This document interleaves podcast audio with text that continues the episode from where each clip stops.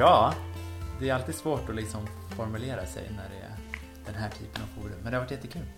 Ja. Det är ju grymt. Det är ju asbra. Ja, för i det här avsnittet så hade vi för allra första gången en gäst. Jajamän, Kalle Norvall då, som är auktoriserad sexolog. Yes. Och självklart så pratade vi om sex. Det är svårt att undgå. Ja, exakt. Det är också lite fitta, lite HIV och ja, Lite så. lite sånt. Ja, diverse i sexlådan. Precis. Mm. Nu kör vi.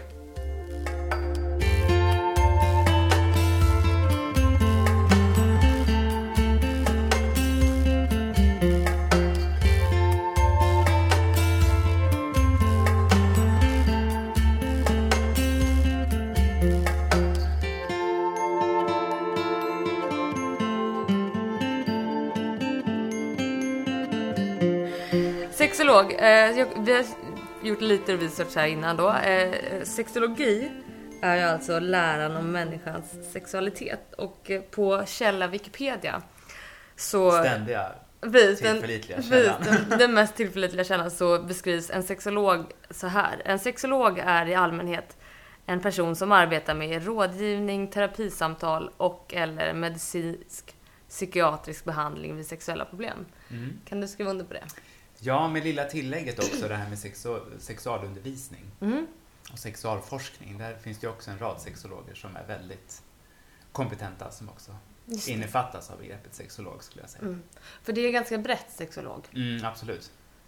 Inom sexologivärlden så är det ju inte bara en viss yrkesgrupp Nej. som är sexologer utan alla mina kamrater som är sexologer är ju inte... Jag är ju socionom i botten. Just det. Eh, sen har jag ju kompisar som också arbetar som sexologer som är sjuksköterskor, läkare, arbetsterapeuter, psykologer. Eh, sen vet jag att det finns journalister som har vidareutbildat sig som är sexologiskt lagda journalister och så, så det finns ju hur många som helst. Mm. Mm. Men när man tänker sexologi är det ju främst det du nämnde, det här med Mm. sexologisk rådgivning. Just det. För jag, jag läste också då att, eh, att man kan läsa om eller, eller inriktas på, och då kommer liksom en hel harang. Sexuell identitet, orient, sexuell orientering, kroppsuppfattning, sexuell problematik, sexuell, sexualitet vid sjukdom, Mm. etniska aspekter på behandling och bemötande, Mm. pornografi, genus och sexualitet etc. etc. Mm. Eh, kan ni berätta lite om vilken inriktning du har? Oj, Går det? går det? Ja men precis. Alltså de, den vidareutbildning jag har inom sexologin och också det som jag valde att rikta mig in på när jag läste socionom var ju väldigt brett men absolut främst inriktat på samtal med personer om deras sexuella hälsa. Jag försöker jobba så mycket som möjligt med att fokusera på vad som funkar för personen, vad man kallar för det salutogena perspektivet. Mhm. Fokusera på det friska, det vill säga. Det salutogena. Salutogena perspektivet. Salutogena. Ja, det är ett begrepp som tog några månader att lära sig säga. Men det är mycket, försöka fokusera på det som fungerar och uppmuntra till det helt enkelt. Ja. Men också förstås med all respekt se vad de tycker är problematiskt och jobbigt men också jobba utifrån det som fungerar. Mm. Just det. Alltså om man tycker något är svårt i, eller tycker något är jobbigt Mm. i sitt sexliv Mm. så ska man foka på det som är bra istället. Till exempel, Ja. absolut. Mm, Eh, men samtidigt då inte glömma det som upplevs som svårt. Nej. Kan du ge några exempel på ungefär vad det skulle kunna vara som man Mm. kan uppleva som stå- svårt? Eh, Det som kan vara svårt till exempel, vi lever ju i ett samhälle som har en väldigt penetrationsnorm, det vill Mm. säga att en person som har ja, en kuk i traditionen Mm. sagt ska penetrera sin partner med den. Mm. Men då finns det ju de personer med kuk som inte lyckas få erektion till exempel av diverse anledningar. Mm. Eh, och då brukar jag jobba väldigt mycket med, okej, så där, det funkar inte för dig just nu. Nej. Men vad tycker du annars med sex som är mysigt? Och så Mm. kanske det kommer, jo men jag älskar att slicka på min partner på Mm. diverse ställen. Mm. Okej, spännande. Så Mm. jobbar vi liksom Mm. utifrån det för att Mm. se sen. Eh, just för penetrationsnormen är så stark i alla aspekter. eh, så kan det vara väldigt spännande att se hur man kan gå runt den och också uppmuntra till annan sexuell njutning. Mm. Det känns ju som att det, det är på tapeten, eh, inte bara för folk som har kuk då, utan även de som förväntas penetreras av den. Liksom. Mm, att att det finns en väldigt, eh, så här, ja, men, och det har ju varit på tapeten som sagt med det här med, med G-punkt och så vidare. Mm. Att, så här, Att den inte finns längre. ja, men och att, så här, att kvinna, stimulera en kvinna kanske inte är så penetrationsfokuserat som Mm. det har framstått Mm. att att vara. Liksom. Mm. Eh, ja, det, är- det är väldigt eh, intressant. Alltså, hur, förlåt, säger du? Men är, ty- så här, när du träffar folk och så, liksom hur, är, ibland tycker jag det kan vara lätt att man tänker att man så särskiljer sex och sitt andra välmående, typ. Eller Mm. dåliga mående, sitt andra mående. Mm. Ehm, är det, ehm, hur mycket hör sex och ens självkänsla kanske och ens, ja men hur man mår helt enkelt tillsammans? Samman. Jag skulle säga att det hör väldigt tätt samman. Eh, alltså vi alla har ju en sexualitet på, en, på ett eller annat sätt. Eh, alltså allt från att man kanske definierar sig som asexuell, det vill säga att man inte har ett sexuellt intresse på det traditionella sättet. Eh, och är ganska nöjd med att avstå från, eller man väljer, aktivt väljer att men jag vill inte ha sex. Mm. Eh, till de som har sex ganska dagligen. Eh, flera gånger till och med. eh, och nu känner jag att jag glömde bort din fråga. Hur vi håller ihop med hälsa Ja, överlag. Alltså jag, jag tänker så här, kan man, eller kan man se typ om man är, ehm, om man, om man är, har en, ett visst typ av sex, eller jag vet inte hur jag ska formulera det. Eh, kan man, skulle det kunna påverka hur man mår liksom? Förstår du vad jag menar? Om man är... eller Menar du att det är ett tecken på eller menar du att, eh, att det ger en effekt på en själv? Liksom? Mm, jag tänker lite att... Jag, jag kan tänka ibland att det skulle vara typ ett enkelt sätt att se på en person varför den... Eh, lite så här, det, den, det man är i vanliga livet måste ju speglas när man har sex liksom. Ja, att det inte ska vara två helt skilda världar. Men, men vad är det då? Eller hur, hur... Vad är det för något? Nej, men, eh, menar du trygghet eller menar du... Men alltihopa tänker jag på. Jag tänker också mycket på så här... ehm, ehm, ja men så, som liksom kvinnor och Mm. män. Ja. att vi att, att det är en, vi har haft en speciell syn liksom på, och har ju fortfarande mycket så här hur, hur kvinnor ska vara Mm. när man har sex. Mm. Att man inte ska vara eh, för mycket liksom och man ska... Ta för mycket initiativ Nej, precis. Man har trott på det här G-punkten och det har varit, det blivit så här att ja men eh, kvinnor, det, det, det, det har blivit som en mm, prestationsgrej liksom att man ska kunna få orgasm via G-punkten och det har varit liksom Absolut. mannen ska lyckas få kvinnan att få orgasm. Ja, Ja, men lite sådär. Prestation. Mm. Ja. Mm. Och att ehm, och det är mannen som är liksom den som dominerar. Mm. Det, det är så tydligt att så här, det som händer i sängkammaren är, Mm. det speglar hela samhället. Ja, liksom. normativt, vad jag menar? ja. Att det syns så mycket där. Mm. Jo, alltså, eh, vi lever ju i ett samhälle som också har en väldigt patriarkal struktur som jag vet att ni har pratat om i tidigare avsnitt. Mm. Eh, där liksom visar att mannens behov på något sätt ska gå före den andras, kvinnans, i traditionellt då liksom. Ja. Eh, men jag skulle nog inte säga att man ser en person och att man märker överlag hur den personen är sen i sängkammaren i jämförelse med på arbetsplatsen till exempel. Nej. Det tror jag inte. För vissa är det kanske så, men jag har ofta svårt att, även fast jag gör det varje dag själv, men att generalisera över att kvinnor har sex så här och män har sex så här, går ju inte att säga. Nej. Eh, det är så otroligt individbaserat Mm. på många sätt. Men jag tänker också att det är, att, att det är så... Eh, det som är intressant med sex är att också, det är så hysch-hysch på något sätt. Att, Definitivt. att det är så undangömt och Mm. så här... Eh, det ska inte pratas om, eller det pratas om i, i liksom intima relationer eller Mm. nära vänner eller så här, Mm. men man skulle ju aldrig liksom så här, ja men är det någon som haft sex i helgen på måndags, liksom vid måndagslunchen. Det är, Nej, så här, det är väldigt, väldigt fortfarande så, ja, men Ja. intimt med, med en själv och liksom därmed så blir det också så här mystifierat Mm. med andra personer. Absolut. Alltså jag pratar ju sex hela tiden Ja. på jobbet, så Ja. för mig har begreppen blivit väldigt avdramatiserade. Ja, även med kollegor så tänker du? Eller Ja. med patienter? Med Både och. Mm. Eh, alltså, det är inte direkt så att jag fläcker ut mitt eget sexliv Eller? med mina kollegor, liksom, men vi pratar ganska öppet om sex och sexualitet Mm. på olika sätt.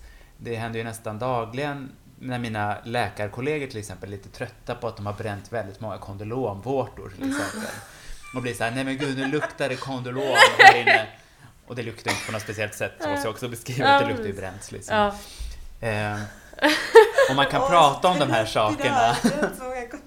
Ja, men det visar ju våran Ja. vardag liksom. Men Mm. så pratar man inte när man jobbar på någon Nej. annan typ av arbetsplats. Inte, inte vanligt. Eller om man är väldigt gränslös så kan det Mm. vara så ibland. Mm. Men det är också precis som du säger Ida, att det blir väldigt Beroende på vilken kontext man är i så pratar man på ett annat sätt. Mm.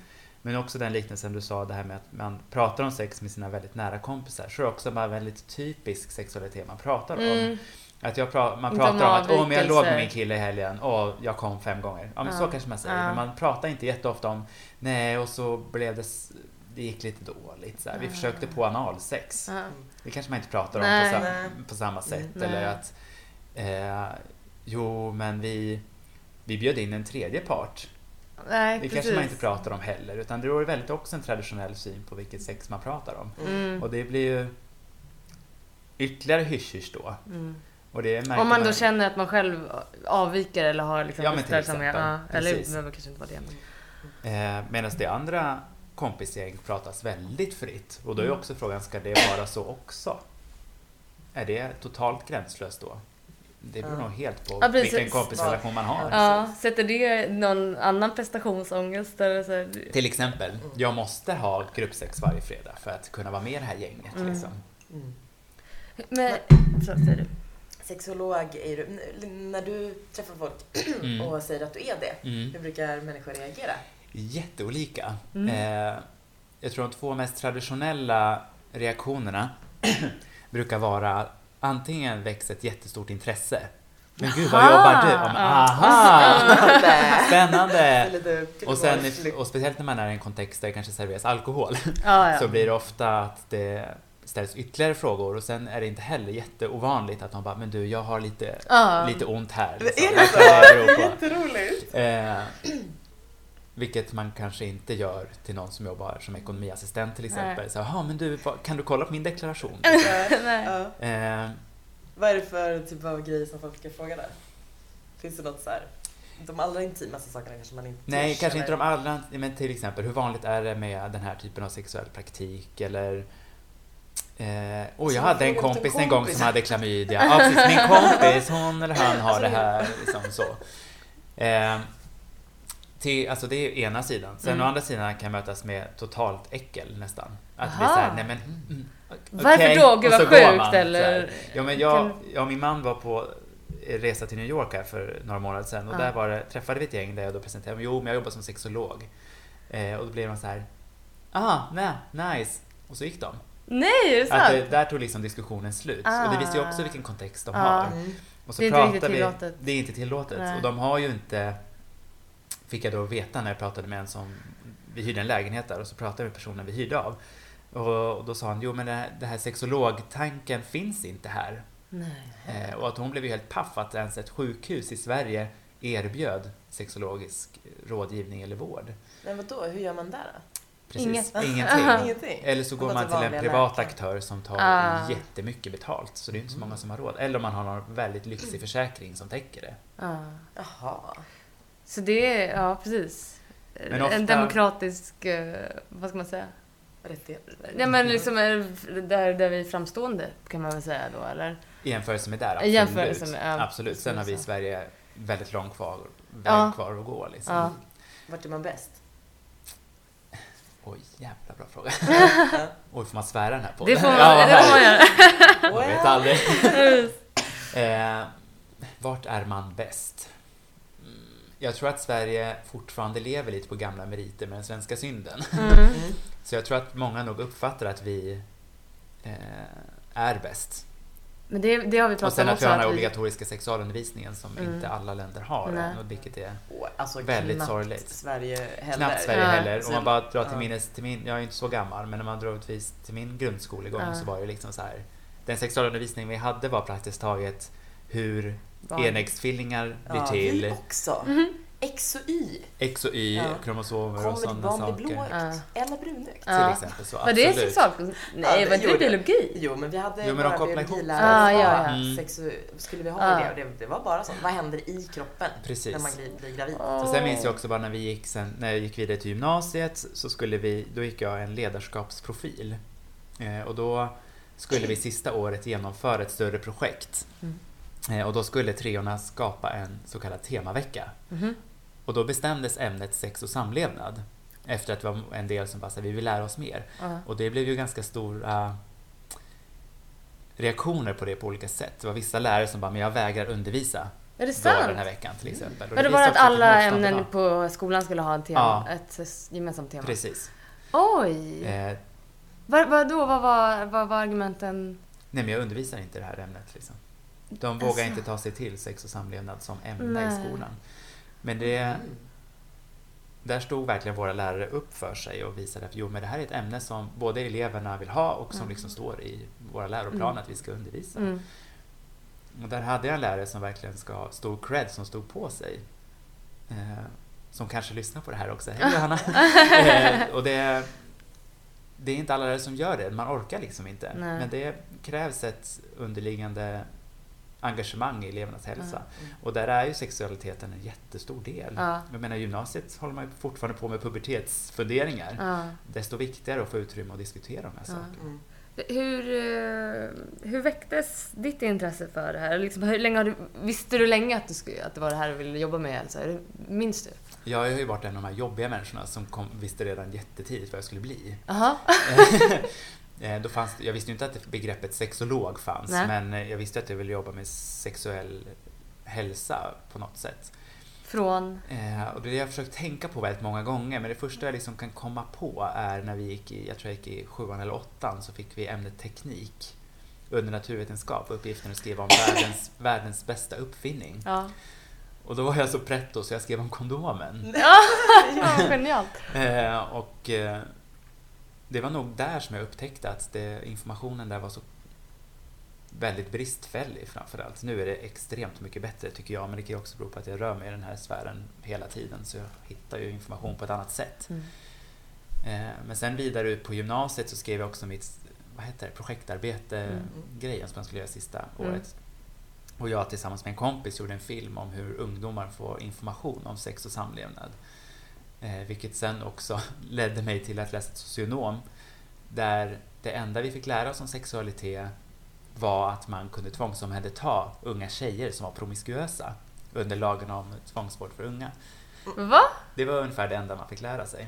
Och det, Vad, vad betyder, liksom, när mäter man att en tjej är... När Och det är det som är är- Ja. Eh, och jag menar, ser man sen till juridiken så är det ju inte specifikt för tjejer utan det är ju för alla Ja. unga som kan leva på det Åh, sättet. det Och då ser man promiskuositet som ett sätt att eh, uttrycka ohälsa. Ja. Vilket det är i vissa fall Mm. såklart, men långt ifrån alla.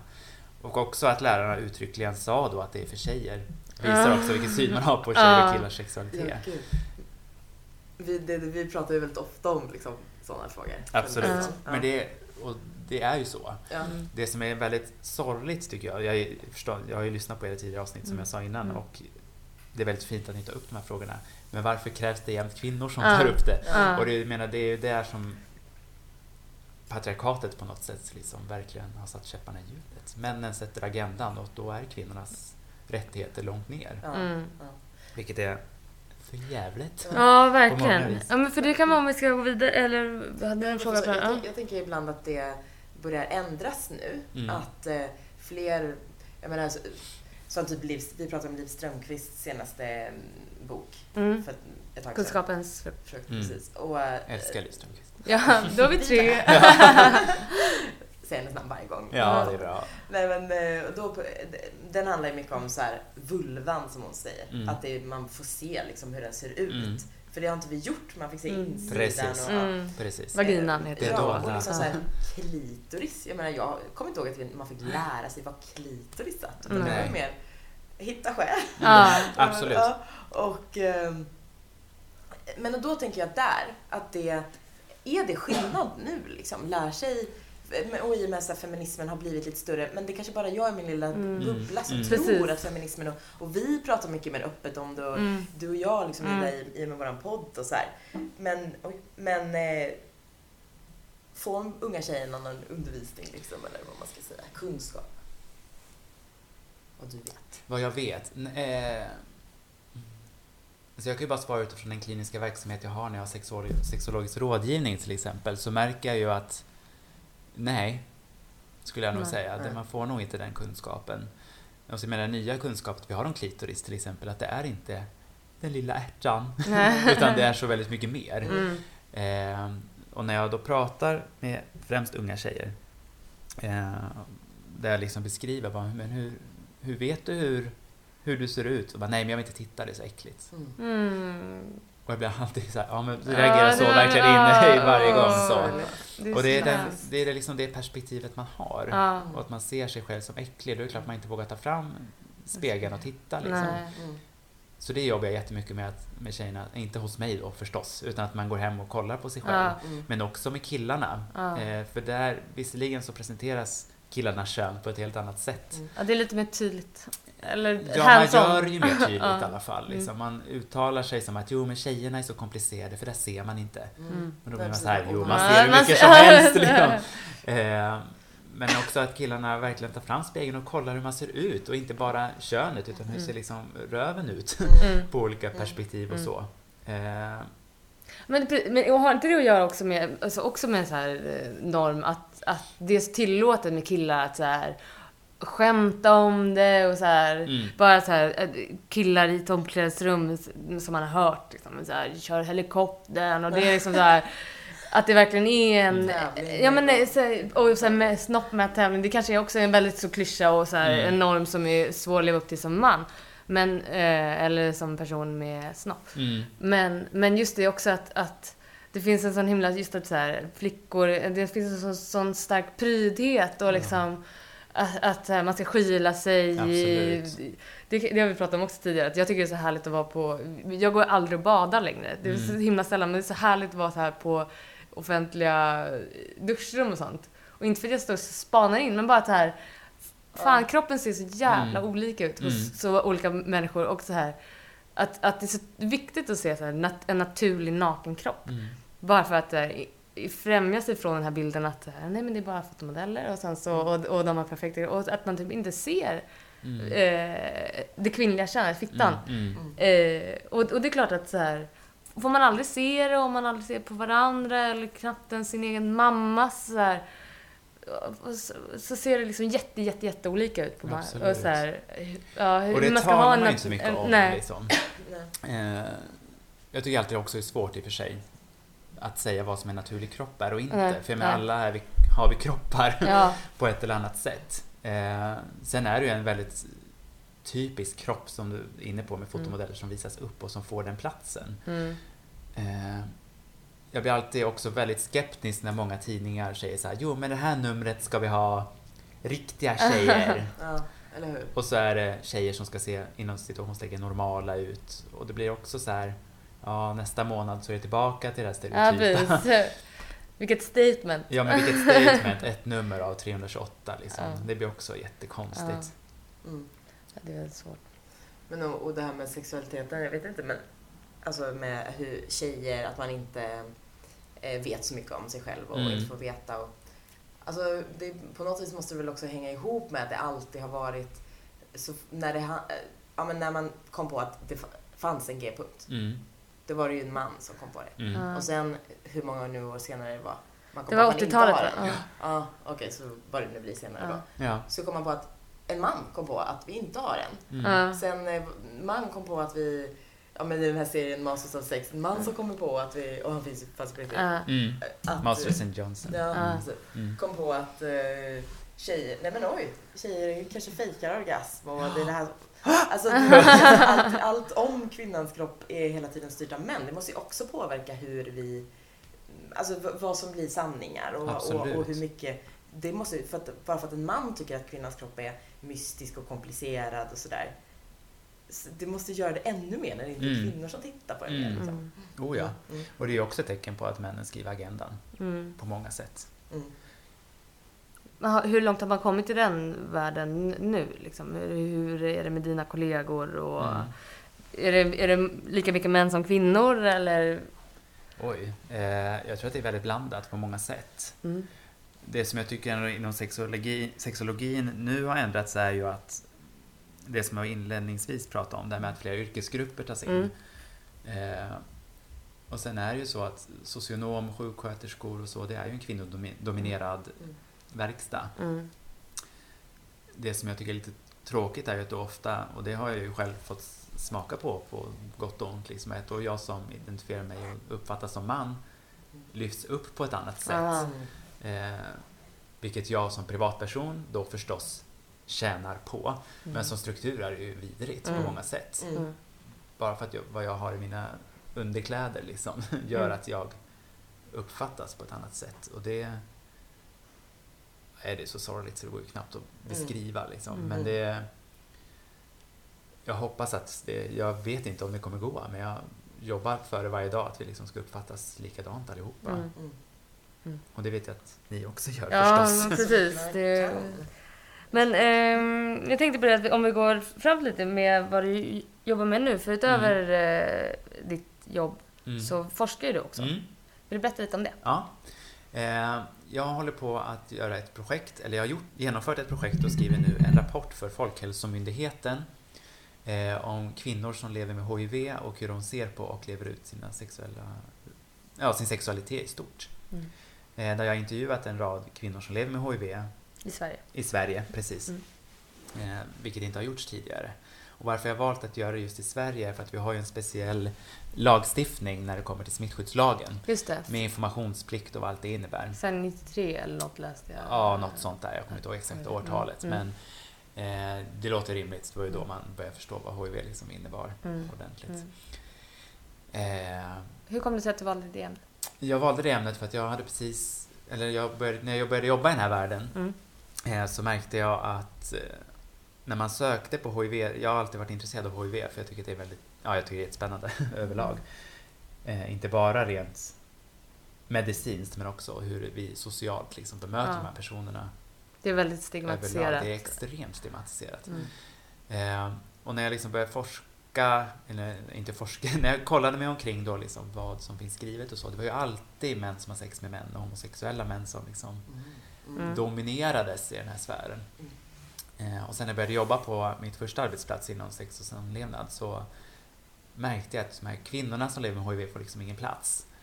Eh, när man diskuterade frågorna så var det liksom någon enstaka som lyfte frågan. Så, men kvinnorna då? Ja, Mm. men det, det tar De är inte så många, Liksom, De är inte så många. Eh, och så, alltså, ska man kolla statistiken, visst det är män som har sex med män som står för de främsta Mm. eh, siffrorna liksom. Men samtidigt så, om jag minns min, min studie rätt, så var det bara 2013 så var det ju ändå liksom strax under hälften som var kvinnor av de nydiagnostiserade. Mm. Så trots det så vill man inte ta i frågan. Utan Nej. det är män som har sex med män eh, som dominerar. Och även när jag gjorde min bakgrundsforskning till min studie och sökte i olika artikelbaser och vetenskapliga skrifter och så, så märkte man när jag sökte på kvinnor och HIV så var ändå de 150 första träffarna på män som har sex med män. Mm. Och det visar ju också lite Mm. Vart vi är någonstans idag. Verkligen. Men då, eh, hur, då kollade, träffade du ett antal kvinnor då Mm. som eh, har levt med HIV olika? Ja, de jag träffade hade haft, levt med HIV i mellan 2 och 25 år ungefär. Mm. Hur upplever de... Spridd, Ja. spridd skurar. Hur, hur, vad, liksom, vad kommer du fram till? Hur upplever de sin situation? Precis som vi var inne på innan så är just det här med stigmatiseringen det Mm. värsta. Liksom. Mm. Eh, vilket man ser då också att lever man med den här typen av stigma eh, som liksom då Stigma är ju ett sätt att särskilja det normala Mm. från det onormala Mm. på så sätt. Eh, och personer, eller de kvinnorna jag träffade talade mycket om att man liksom blev uträknad ganska snabbt. Eh, man var väldigt rädd att komma ut med sin diagnos. Mm. Både i kärlek, potentiella kärleksrelationer men också vänskapsrelationer för man var så otroligt rädd att bli avvisad. Ja. Att om jag då kommer och berätt, eh, berättar, eller jag går på dejt till exempel så känns det bra så går jag på ytterligare en dejt och en till och sen så kommer man till en situation där man potentiellt ska ha sex med varandra Mm. så säger ju lagrummet då att då måste jag berätta. Mm.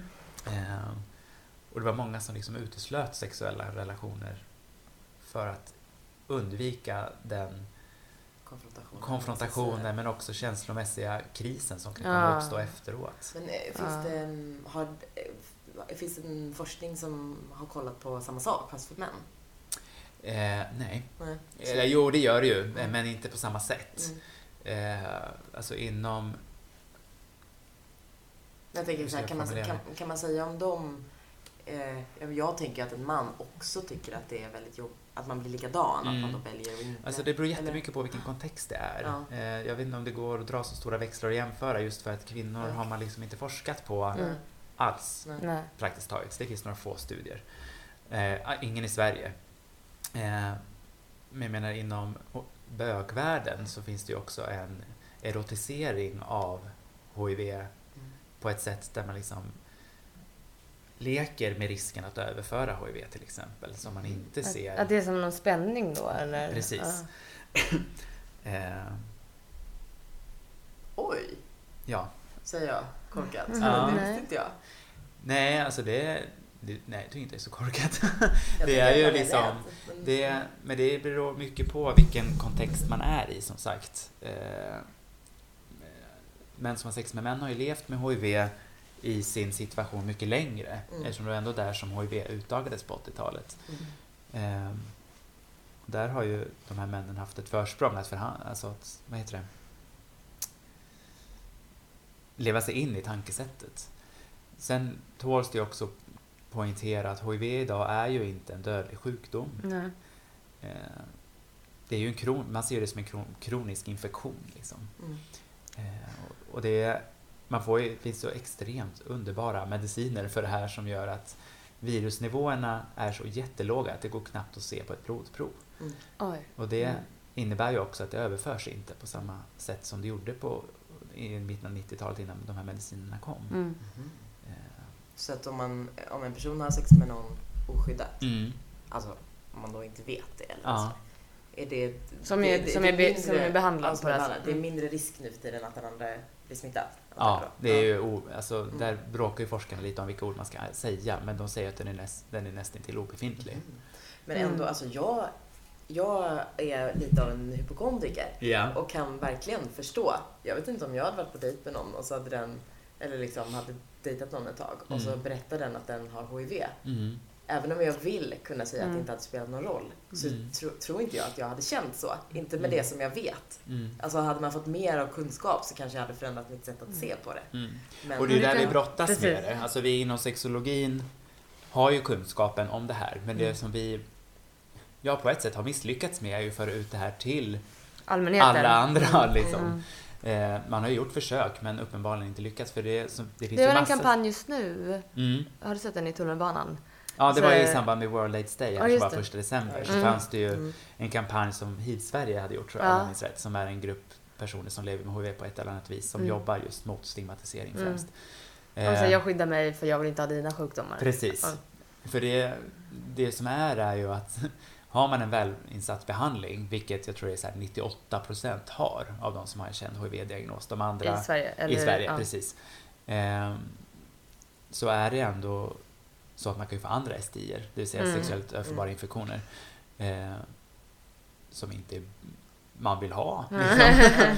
Precis, det finns men- alltid och en- anledning att skydda sig menar du? Absolut. Ja. Absolut. Jag tänker, mm, alltså att det, det, det måste ju också vara svårt hur ni då som jobbar med, med de här frågorna, Mm. att eh, liksom såklart vill man ju att det ska vara en syn på det här som är sann. Liksom, att man inte ska gå runt och vara skiträdd för att om man träffar någon som har HIV så ska man våga ta i den liksom, Ja. och vågar, ja. Ja. Men jag tänker på typ, som vi pratade lite om innan vi satte på här, ja. om så många, och det pratas ju ofta om att det är så jättemånga i Stockholm nu som har eh, eh, klamydia. Så. ja.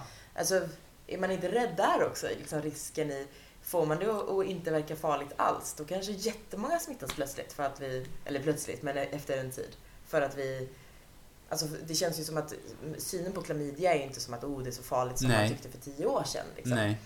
Finns inte en risk i det också? Alltså, förstår du vad? Hur tänker man kring Men du tänker att när man avdramatiserar HIV så skulle det spridas till fler personer till exempel? Ja, alltså att man måste ju verkligen, jag antar att man måste tänka på det och göra det på ett sätt som, ett, på, på ett bra sätt. Mm, liksom. Definitivt. Ja. Alltså, som sagt, har man en välinsatt behandling, vilket jättemånga med HIV har, jag skulle säga nästan till alla, eh, som vet om att man har en HIV-diagnos, då överförs det inte. Nej. Eh, det som är utmaningen är ju också att få folk att testa sig för HIV, Mm. för man ser ju också att det överförs, eh, HIV överförs i störst, vad ska man säga, i majoritet av en person som inte ens vet om sin egna diagnos, Ah. sin egen HIV-status. Eh, så det vi jobbar jättemycket med är ju att få folk att testa sig och också göra det regelbundet. Mm. Jag uppmuntrar ju alla mina kompisar, fast de är i relation, att gå och testa sig någon gång ibland. Mm. För alltså visst, är den finaste av världar om man lever i en monogam relation så händer det inte. Men det Mm. vet vi att det... Så Är det inte i riktigt så? ut. Ja men exakt. Men jag tror inte att genom att avdramatisera HIV på det sättet att det blir fler positiva HIV-fall. Nej, jag Nej, tror inte nej, det. nej. Eh, Så Nej, du, jag om tror man inte har det. HIV nu så är det inte liksom, kanske aldrig har varit, men det är inte kört att bli gravid. absolut inte. Nej. Nej. Nej. Eh, det, det finns kvinnor som att- bär på barn och genomför en vaginal vanlig inom sitt, vanlig förlossning. Mm. En vaginal förlossning utan att det överförs till barnet. I Sverige händer det nästan till aldrig. Mm. Det händer några gånger ibland men då är det ofta för att eh, kvinnan eller den havande liksom i så fall kanske har fått HIV under graviditeten och att man inte vet om det själv. Ah. I Sverige screenar vi HIV för alla som är gravida. Alla ska Vad innebär det? Att man får ett eh, erbjudande när man kommer som gravid och erbjuds ett graviditetstest. Ah, eller graviditetstest, man vet att man är gravid. Jag menar ett. HIV-test. Ja, ja, det är så. Jajamän. Ah, eh, och det är just för att undvika att det skulle uppstå en sån situation. Ja, just det. Just nu så, eh, i måndags så började ju Musikhjälpen Jajamän. med temat, ska vi säga så vi säger rätt, Att, eh, stoppa spridningen av Stoppa. hiv. Ja. Stoppa spridningen av HIV. Mm. Mm. Det är ju en kampanj som är riktad mot eh, främst de afrikanska länderna. Mm. Eh, där HIV-situationen ser totalt annorlunda ut än Ja. vad det gör i Sverige. Eh, nu har jag tyvärr inte haft möjlighet att lyssna så mycket på Musikhjälpen eftersom Nej. jag, ja, jag har arbetstid. Men eh, eh, det som jag tyckte i alla fall innan Musikhjälpen började var att det var man jag hade velat se en större tydlighet och säga att jo, men det här är i de här länderna där HIV-frekvensen är högre än i Sverige. Ja, varför då? För det fanns, jo men jag tycker så här, jag vistas ibland på Socialhögskolan i Stockholm där Mm. det liksom där kaféet har gjort ett jättebra initiativ, tycker, nu ger jag cred till dem här. Mm. mm. är Eh, där de skänker viss del av deras vinst till, eh, till Musikhjälpen. Så, Okej. så här, avrunda upp din kaffe för 15 Ja, just det. kronor till 20 så skänker Mm. vi 10 kronor till Musikhjälpen. Och där visar de också många informationsbilder som de då har fått av eh, Musikhjälpen. Musikhjälpen antar jag. Mm. Eh, där det står då varje dag smittas eh, 4000 per Precis. ja, HIV. eller- Du kanske har de där siffrorna? Var, 15 sekund smittas någon av hiv världen över. Precis. Eh, och det är viktigt att man betonar världen över. I Ja. Sverige lever sex, man brukar säga att det är ungefär 6500 personer som lever med HIV. Eh, I de här länderna är det ju liksom, i vissa väldigt utsatta länder så är ju hälften av invånarna HIV-positiva till exempel. Mm. Eh, och i de länderna måste man arbeta på ett helt annat sätt än vad man gör här i Sverige. Mm. Eh, och jag tycker också någonting som man måste vara jättenoga med att betona att de här länderna har en annan, annan kultur än vad vi har. Eh, och vi i västvärlden ja, får inte, tycker jag, åka dit och tänk, klicka in våra västerländska perspektiv Nej. på dem. För det, då misslyckas förebyggande arbetet.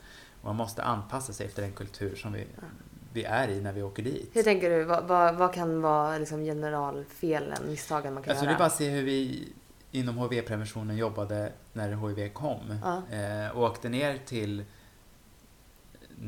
Åh gud, nu så här står det still vilket land jag tänker på framför Men jag har läst Ja. någon, studie, någon så här redovisning över hur man åkte till något land i Mellanafrika eh, och pratade om att, eh, man, att eh, viruset överförs. Och så tänker, det visar också vikten av vilket språk vi använder. Mm. Och då tänker många så här, för det är det här den här tankesättet då uppstod att oha, det överförs. Det betyder att jag då kan lämna, lämna bort viruset. Liksom. Ah. Och då går jag och har sex med någon som som inte haft sex Ah. till exempel. Mm. Precis, kan lämna över det, liksom. du, nu får du Ja, det här då av blir mig. Nu får du, Ja. då blir man av med det. Ah. Och det visar verkligen vikten av vilket språk vi använder och inte åka dit och liksom kränka deras förutsättningar. Nej. Eh, för det blir så lätt ett rasistiskt eh, arbete då. Att Mm. mm. kan ni inte bättre? Mm. Och det, då skjuter vi oss själva i foten. Mm. Liksom. Då kommer vi ingen vart. Mm. Utan verkligen börja det förebyggande arbetet och se med vilken kontext är det vi åker till. Mm. Precis. Men jag är när jag fick reda på Musikhjälpens tema så blev jag överlycklig. För HIV har ju blivit ett tema i Sverige som vi inte talar så mycket Nej. om. Eh, och det är bara att se också när de här studierna har kommit att det är nästan till obefintlig risk att överföra viruset när man har en välinställd behandling. Den fick inte så mycket uppmärksamhet. I När min kom den? värld- Den kom eh, ganska exakt ett år sedan, alltså i, Okej. mitt, i oktober 2013 tror jag. Finns på Folkhälsomyndighetens hemsida. Den Mm. heter Smi- Smittsamhet vid välbehandlad HIV-behandling tror jag den heter. Mm. Eh, den är inte så lång så alla hinner läsa den. Vi lägger upp den på vår hemsida. Underbart. Eh, ja, den blev, den blev ju levande i min värld. Ja. I mitt yrkessamma liv liksom. Ja. Men inte för allmänheten som jag var inne på innan Nej, också. precis. Eh, och jag tycker att det är bra att ett så stort projekt som Musikhjälpen också lyfter den här frågan. Precis, men då- får man också hoppas då att de, eh, att de lyfter den ur flera olika pers- perspektiv. Alltså eller inte eller att bara man i alla fall är tydlig Verkligen. med att det här är i Afrika. För det är inte det också som Mm. blir problemet. att det kan leda det- vidare till ännu mer stigmatisering eller... vid- eller Ja, tror att man får in- situationen i Sverige är en annan liksom. Är det inte det Ja. också? För nu, nu är det bekämpa hiv som är rubriken i alla fall. Att... ehm, Och sen Det får- också ja. tänka att vi, det här är också en del av hela den här stigmatiseringstanken. Liksom, att också tänka att vi, vi, vi jobbar mot att bekämpa HIV-viruset och inte personerna med HIV. Nej. Att vi måste komma ihåg att det faktiskt är människor som bär på viruset. Mm. Eh, att vi inte går och... Och det, ja, skulle förvåna mig om de inte jobbar på det sättet förstås. Men jag Mm. tänker också för era lyssnare betona att Mm. det är inte personerna det är fel på liksom. Så det här är Mm. människor som Ja. är just människor. Mm. för, till, jag vill gå tillbaka lite bara till din Ja. eh, sån här... Ja, forskning. gud. Visst är den Hur, också. hur, men hur påverkas de här kvinnorna då? Som när det blir att de, då kanske de inte har några sexuella Mm. relationer alls Mm. eller kanske inte så många nära relationer Precis. överhuvudtaget. Hur, Ja. har, hur har de påverkats av? Överlag så har de ju liksom avsexualiserat sig själva på många sätt. Eh, som, vad ska man säga, som ett försvar mot att bli avvisade på många sätt. Eh, det finns ju... att de förekommer sin e- alltså att, att bli avvisad. Ja men till exempel, man tar för givet, jag tänker inte ens engagera mig och träffa någon. För jag vet att risken är så överliggande hård att jag inte kommer få, få det jag vill ha eller behöver. Liksom. Så då gör man om sina behov och tänker att nej, men huvudsaken är att jag håller mig flytande och kör på. Mm. Eh, det är ju många, många av mina informanter, som, det vill säga de jag intervjuade, som Mm. sa att nej, men jag har valt helt avstå ifrån oralsex till exempel. Och då, då att ta emot oralsex. Okej. Eh, för att man vet inte, man vågar liksom inte ta risken att ja, men det kanske fanns lite mensblod kvar eller och så får Mm. min partner det i munnen och så blir det... Och, Mm. eh, men också, det fanns ju de informanter som var så otroligt informerade och också läst väldigt mycket. Men lite som du Cassandra sa, där, att fast jag vet så blir jag ändå lite rädd. Mm. Eh, och det fanns ju många av de här kvinnorna som sa att jo, men jag har läst massa och vet att jag har min behandling. Jag kommer inte överföra eh, viruset till min partner. Men jag vågar inte. Mm. Och det är också just det här, tolkar jag in det som att man är så rädd för vad andra skulle säga om jag då säger att jo men jag hade sex i helgen. Mm. Ja. Gud, du är liksom den nya hiv-kvinnan liksom, som är också ett groteskt begrepp som media använder på många sätt. Mm. Usch. Som-. Ja men hivmannen, hivkvinnan, att man liksom lägger in att- massa ja. laddningar i vad en HIV-diagnos gör med människor. Ja, det är helt Precis, för det groteskt. framstår ju som att när det var någon man med hiv som våldtog massa kvinnor, Ja. att det skulle vara HIV som gör att han...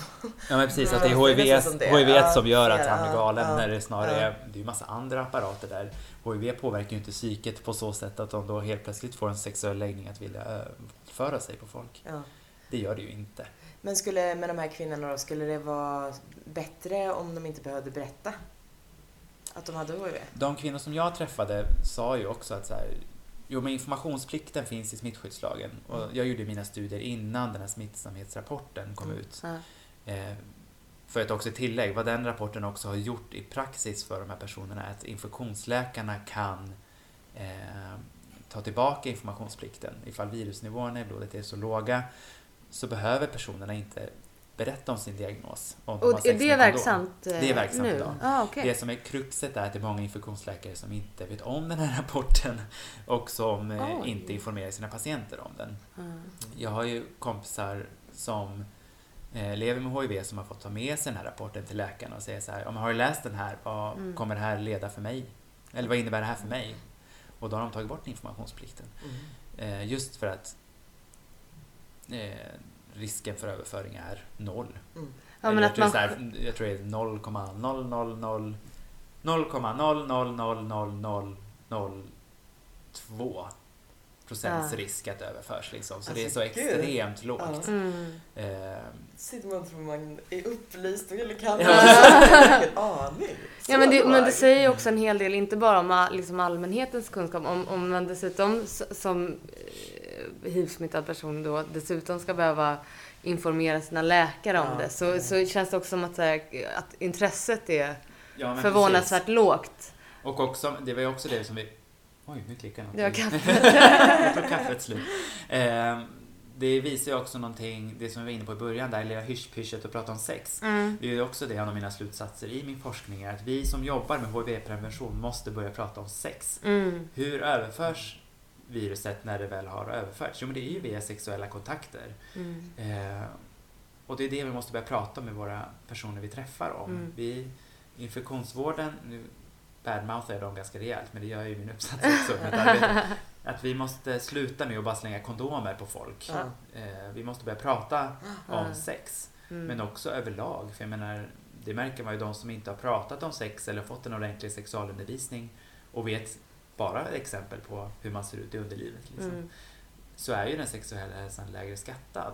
Mm. Vet man inte om, sin, om sexualitet eller sex så är det svårare att leva ut det och då blir det lite trial and error. Mm. Man försöker och misslyckas och försöker och lyckas. Jag menar, vilket också för sig är en helt genial tillvägagångssätt att lära sin egen kropp. Mm.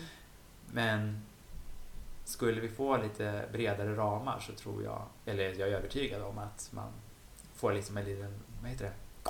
Skjuts. En liten Ja. skjuts i sin sexuella karriär som Mm. jag tror bara är positiv. Mm. Framförallt döda stereotypa grejer och sånt kanske. Uppvidga liksom. Öppna Definitivt. för, det finns mycket annat. Ja, De Precis. klassiska bitarna. Ja, men precis. För om vi ska återgå lite, om vi ska lämna hiv-området, känns det okej? ja. jag kan prata om det här i Ja, men precis. Ja, men det känns som att det kan man verkligen. Eh, men om man ska återgå till eh, sex och eh, med- utan hiv-aspekten. Mm. Eh, vad, vad för slags... Vad skulle du säga är liksom några typiska problem som eh, en person som inte känner sin egen sexualitet eller som Mm. inte tillåter sig själv. Vad, vad, hur skulle du säga att man kan må dåligt av det? Alltså jag har tänkt, har tänkt på det jättemycket, ifall det liksom finns någon, någon faktor som generellt gäller sådär. Eh, Ja, men precis, typ som att här, en person som inte får beröring Ja, saknar precis. endorfin. Alltså Mm, att det mm. finns någon sån. Mm. Men det kanske inte finns generella punkter. nej, jag tror inte generellt eftersom jag inte gillar generaliseringar. Nej, Fast, jag gör, fast jag själv gör det hela tiden. Men eh, ju, om jag ska se till min kliniska erfarenhet med sexologisk rådgivning skulle Mm. jag nog säga att en väldigt stor faktor för sexuell ohälsa så är det nog att man har ett väldigt starkt kontrollbehov. Okej. Eh, vilket i sin tur liksom kan leda till att man inte tillåter sig själv att känna sexuell njutning till exempel. Eh, vilket kan yttra sig på jättemånga olika sätt.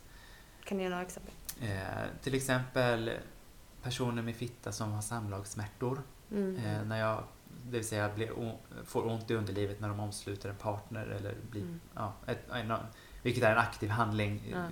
Kontra penetration. Ja, just det. Omsidan. Eh, att man har omslutande samlag till exempel. Okej. Eh, Ja, just det. ja, det är viktigt i ett Ja, feministiskt verkligen. perspektiv. Precis. Ja. Omslutande. Eh, Vad sa det omslutande, hette? Omslutande. omslutande Omslutande. sex. Mm. Eh, Det att man, har så- man, har så kontroll, man vill ha sån otrolig kontroll över situationen. Mm. Eh, att då, och vad händer när man blir stressad? Man spänner sig. Ja. Eh, och då spänner sig muskler i underlivet som då, när det liksom blir, när den omsluter, stretcha, stretchas på ett sätt som gör att det gör ont. Mm. Eh, och det är inte ovanligt att det liksom bara blir ena slidväggen till exempel som gör ont för att den muskulaturen har tagit, Ah. inte tagit skada skulle jag säga, men liksom påfrestas Ja. på olika sätt. Och gör man det under längre tid så är risken att det liksom in, kanske inte blir kroniskt, men det tar lång tid att hjälpas åt och då måste man släppa på kontrollbehovet. Eh, på andra områden som också går upp med den frågan som vi var inne på innan, ifall man liksom kan generalisera eh, ens vardagsliv till sitt sexualliv. Ja. Mm. Eh, har man ett starkt kontrollbehov på jobbet, i skolan, Mm. hemma, Mm. med sina eventuella barn, med sin eventuella partner eller partners, så leder det liksom Mm. till, kan leda till sexuella utmaningar. Mm. Eh, en annan populär faktor är ju förstås det här med prestation. Att man Ja. också blir så otroligt mån om sin partner eller partners att tillfredsställa dem, att man också totalt glömmer sin egen lust. Mm. Eh, vilket leder till då förstås att man själv inte får den njutning som man kanske vill ha. Mm. Mm. Eh, sen finns det ju de personer förstås som njuter otroligt mycket av att ge andra njutning och det ska man förstås inte ta ifrån Mm. dem. Utan också jobba utifrån det här salutogena perspektivet. Ja, men vad funkar för dig? Mm. Mm. Ja, du älskar att slicka din partner. Ja, men Gör go det for då. it. Liksom. Gör det bara. Och det är lite där, ibland finns det människor som bara behöver ha tre samtal där jag egentligen hela tiden sitter och säger, ja men gör det då. Mm. Mm. Ja men det låter väl jättebra, gå hem och gör det då. Mm. Jag behöver inte jobba så mycket, utan de behöver egentligen bara få bekräftelse att deras Att det är tankar okej. är okej. Ja. Och vilket är ett resultat av att vi många gånger inte pratar om sex. Ja. Eh, att de egentligen bara behöver ha bekräftelse att det de känner är okej. Mm. Mm. Men jag, alltså lite nu det som jag var inne på förut.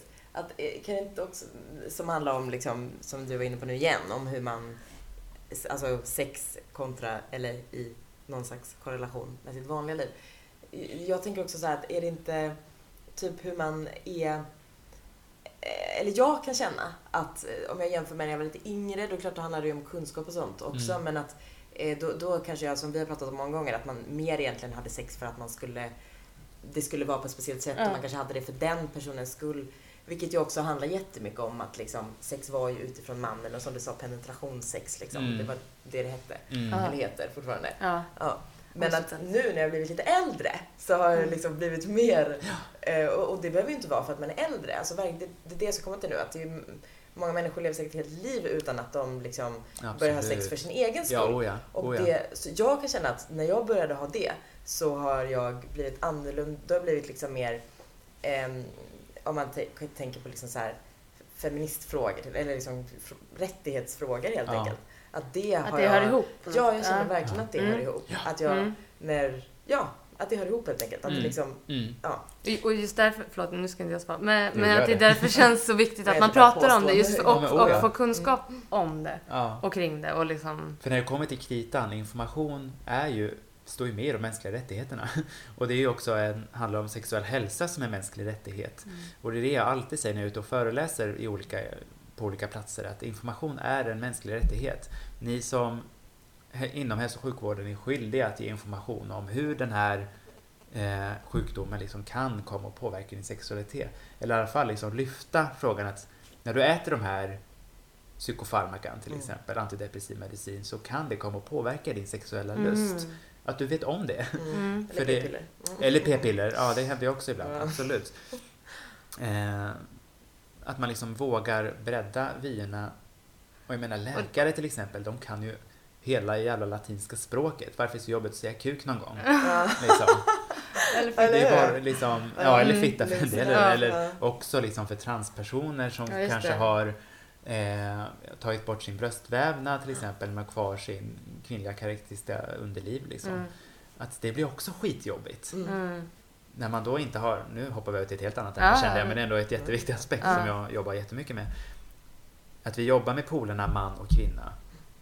Men blandas de här på något sätt eller man vill avstå från dem, då blir Ja. det så jävla jobbigt. Är det så? Märker du det i ditt jobb också? Absolut. Mm. Jag tänkte på det när jag blev intervjuad till en C-uppsats av en socionomstudent när de frågade kan du berätta generellt om dina patienter? Mm. Så märker jag nu att jag har väldigt många transungdomar som kommer Okej. och vill ha sexologisk Mm. rådgivning. Inte bara utifrån sin sex, sitt sexliv men också sin identitet Mm. som hen till exempel, Mm. som är ett Mm. pronomen jag absolut älskar. Mm. Då är Eh, tre. Ja, då är tre till. Ja. För jag menar, det är så otro... För många, tänker jag, snävar in sig på pronomet hen och säger att ja, men, då ska jag bara släppa kön helt Mm. och hållet. Jaha. I mitt värld är det inte riktigt så. Nej. Utan hen är ett helt genialt pronomen för de som inte känner sig som män eller kvinnor och då kan man använda hen. Mm. Jag tänker bara på en känd bloggerska vi har som hatar begreppet hen, Mm. eller bloggerskor skulle jag säga för nu kommer jag på en till. Ja. Eh, som bara så här, det, du får säga. jag får, Ja. ja, Carolina, Ja. Carolina Gynning till Ja. exempel som sa att jag skulle aldrig i livet uppfostra min flicka med byxor. Mm. Med Jag kommer, byxor? jag kommer inte ihåg exakt vad hon sa, byxor Ja. har ju Ja men alltså det här till exempel, eh, Ja, och Blondinbella. och Blondinbella, Ja. precis. Mm. Att det är, det är något perspektiv som bara, vi ska inte, och så en artikel som delas friskt på Facebook så här, vi måste sluta avköna våra barn. och det är inte det det handlar Och om. det blir så här, du har Åh. missuppfattat hela balletten. Ja, Liksom. precis. Håll käften. Lite håll käften. Så. Faktiskt, känsla på det. Och nu, om jag nu kommer dela det här på min privata Ja. Facebook-sida så vet jag att det är många i min vänskapskrets som också är emot begreppet hen som Mm. säkert kommer reagera och vilja ringa mig och Ja. skälla ut mig sen. Ni är fritt fram, ring mig Ja, bara. Eh, men jag tycker att det är väldigt konstigt att reagera så otroligt starkt och väldigt hatiskt som många gör.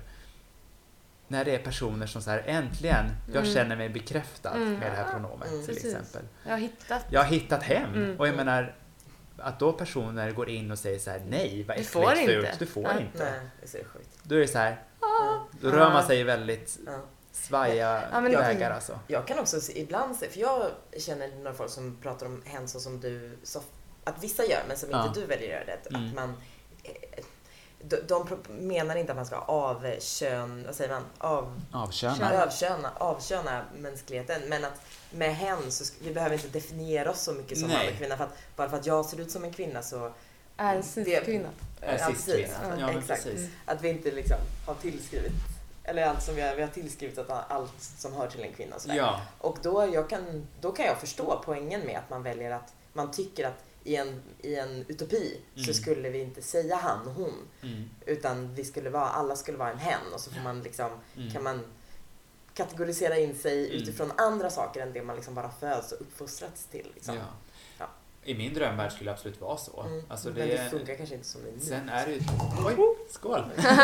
sen är det tyvärr så att vi lever... Gud, jag har sagt det här, den här formuleringen 30 gånger tror jag. Ja. Men här, i den världen vi lever i, så är det ju så att vi älskar ju att kategorisera Ja. folk. Ja. Jag älskar den här reklamen som gick för några år sedan när det var ett par som stod vid en busshållplats och sa att om, om vi eh, om chauffören är en kvinna så köper vi det här huset. Och så går de på och så kunde de inte direkt identifiera för det Ja, var en man eller kvinna. det. Och så gick de i bussgången och bara så här. Och de blev så sjukt nervösa. Ja. Och det märker man också på många platser att det är så att man måste kategorisera Mm. folk. Mm. Ja. Eh,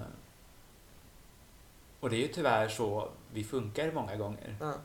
Eh, och speciellt barn skulle jag nog säga. För där, de är väldigt snabba att kategorisera men samtidigt väldigt snabba att göra det. Men sen bara, "Ah, ja men det spelar ingen roll. Nej, precis. Mm. Det cirkulerar också på väldigt många sociala medier de här berättelserna som att eh, är du kille eller tjej?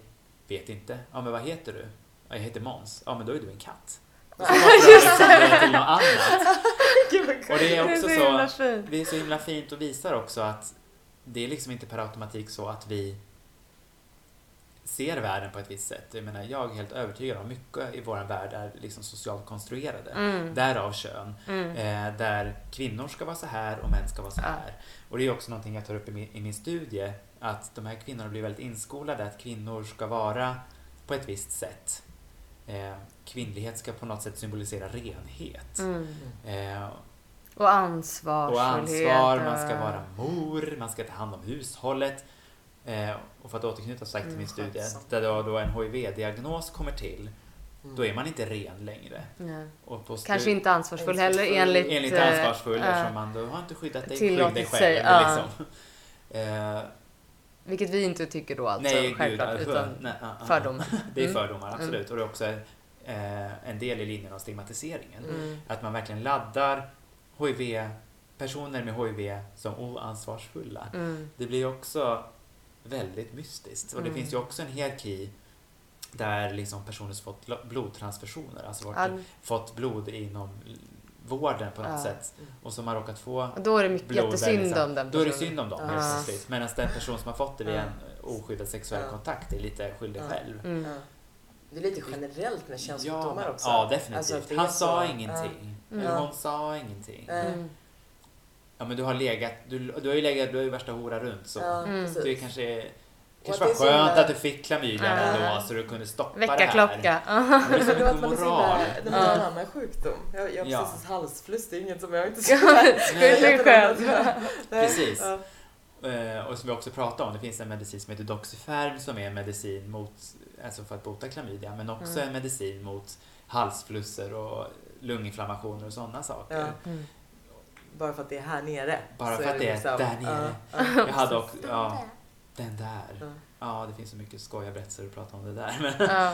jag hade en chef en gång som inte kunde säga, alltså ens använda orden underliv. Utan gjorde ofta så här, ja men ni vet, det är så bra att ni pratar om det där nere. Och så tog hon fram, Men- nu är det här podd, så nu får man ju berätta hur man gjorde Ja, det. Tog fram händerna liksom framför magen typ och viftade lite med fingrarna neråt. Alltså en chef där på ett eh, jobb där du På en jobbar sex och så... samlevnadsmottagning. Så vågade inte säga Kunde inte olika säga ord. liksom något ord för kön. Alltså, Inte inte varken inte manligt eller kvinnligt. Man säger, du är läkare, du kan säga vagina om du vill. Ja, Ja, precis. Om det Ja, känns Nej, mm, mm. där fram. också Där att- nere. Där nere och vifta lite med händerna. Och det är ju ett perspektiv som vi många har. Man vågar inte säga orden. Nej. Men det är Nej. därför som det var så bra i er podd tidigare. Att ni sa, Ja. men nu bestämmer vi. Fitta. Precis. Jag älskar begreppet fitta. Ja. Det är, alltså många av mina patienter säger så åh jag gillar inte när du säger så. Nu brukar inte jag säga det första Nej. ordet. Så jag säger alltid fitta. Jag säger ju jämt så här, men vad kallar du ditt underliv? Ja. Underliv är ett väldigt medicinskt och neutralt Ja. ord. Mm. Eh, och som också gäller för alla könstillhörigheter, vilket är Precis, väldigt bra. det är bra. Eh, men vad vill du kalla ditt underliv? Ja. Vad ska vi, Vad ska vi säga det här? Mm. Och jag skulle nog säga att nästan alla säger fitta. Sen finns det Är det så? Mm. Ja, vad bra. Eh, Ja, jag tycker det är jättebra. Ja. Jag vill ju av rent politiska skäl ta tillbaka ordet fitta. Ja. ja, verkligen. För vad det faktiskt är. Ja. Det är inget skällsord att säga du är en jävla fitta. Nej, man bara yes. Eh, Okej, jag tar det. Eller jag har den i alla Jag kan fall. det. Det är inget problem. Speciellt en kille är oftast fitta. Ja. Ja, Ja. precis. Ja. Men Ja, apropå stämmer. våran favorit ämne, fittan. Ja, Ja. precis. Det är ständigt återkommande. Ja, det är bra. Så Förra veckan tror jag det var, så, kom, ju- så var det ju väl RFSL eller vad Nej, det? RFSU. RFSU var det. Yes. Röstade för, eller gick ut med, man fick rösta på vilket ord vi ska använda för tjejers onani. Ja. Mm. Det har ju inte motsvarighet av runka då för runka, killar. precis. För onani är ju allmängiltigt. Mm. Ja. Ehm, och det blev då, ni vet såklart. Trumvirvel. För en vecka sedan kom. Klittra! Klittra! Vad tycker du om det? Jag tycker att det är ett väldigt bra ord för just eh, vad heter det? den aspekten av onani som innefattar klitoris. Just det. Eh, och jag tycker det är väldigt viktigt att vi också säger det. Att klittra är ett begrepp för klitorisonani skulle jag säga. Ah, Eh, för jag menar man kan ju onanera på många olika sätt. Mm. Vi har ju fler erogena zoner på kroppen än just genitala. Liksom. mm. Mm. Eh, men jag tycker klittra är bra. Är det, blir det liksom så, klittrar du? Är det så man säger? Ja. Att Ringar stör. liksom? Ja, jag klittrar.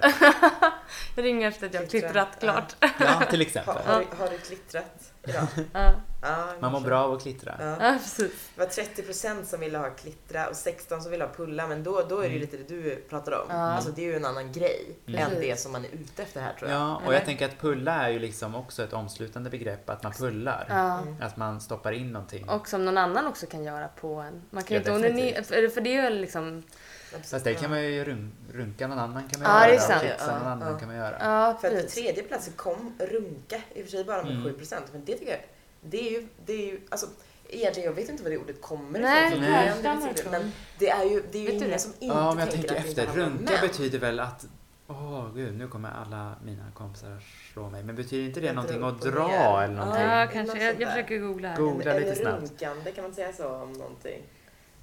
Dra eller Wiktionary, runka. Wiktionary. Det är...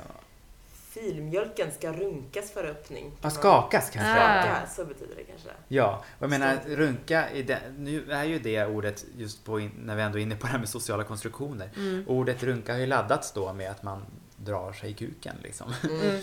Eh, eller skaka kuken då för, att kolla på det där, det låter ju konstigt.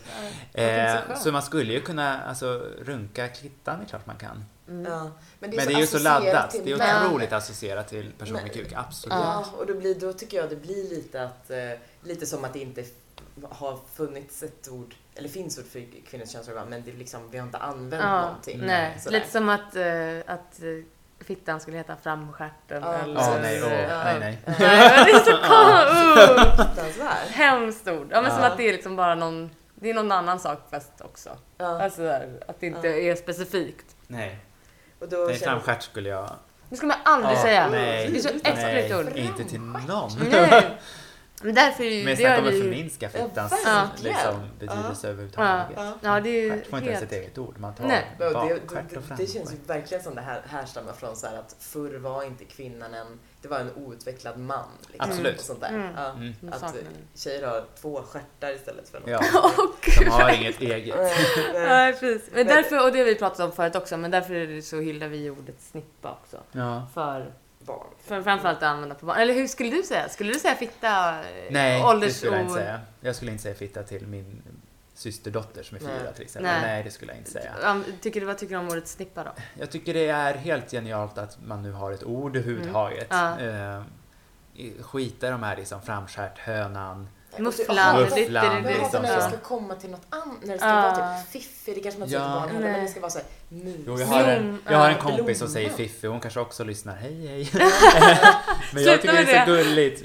Hon är så gullig när hon säger Fiffi, så då började jag också säga Fiffi för att hon var så söt när hon sa det.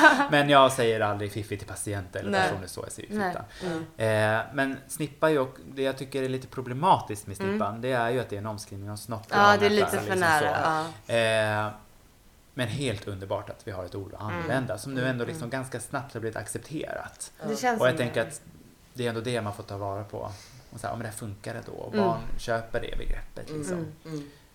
Och att, Ja, det inte, bara- att det inte är 328 olika ord. Nej, precis. För så, det har vi pratat om tidigare, men det var ju verkligen så att eh, i, i skolan, liksom, när man gick i men, lekis eller om det var lågstadiet, så ja, vad säger ni hemma? Och så vågade man inte riktigt säga för att Nej. Va? Säger ni så? Ah, vad Mm, konstigt. Så här. Och då till slut så blev det så, ja, men då sa man ingenting. Nej. Nej.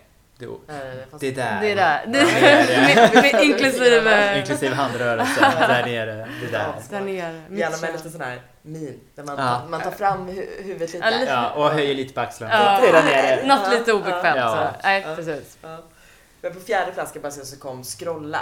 Mm. Eh, och jag tycker det är lite samma där. Att så här, alltså lite samma som att jag inte riktigt gillar när det är blomman. Eller Nej. när det är något annat, att det inte kan få ett eget ord. Mm. Scroll, okej runka betyder också något, men scrolla är ändå Ja. ett ord som vi använder. På ett Ja, annat på sätt. Ja, så ja. här förstår, med. man menar sammanhanget liksom. Eller att det, Nej, ja, men precis. På så sätt är klittra bra. Ja, för att det är bara, nytt. det, och det är Mm. associerat till klitoris. Det är ett Ja. nytt ord som associer, inte associerar till något helt, Helt annat. Liksom. Nej. Nej. För det blir som att det är något ännu hemligare då. Så här. Mm. Nej, men vi får inte säga det utan vi, vi tar Precis. scrolla. Mm. Ja, det blir en omskrivning av någonting. Ja. Man tar Mm. något som redan finns som är lite avdramatiserat. Precis. Nej, jag tycker jättebra att man har klittra. Mm. Men då också med tillägget att det handlar om klitorisstimulering Mm. då. Just det. Mm. Mm, det är bra.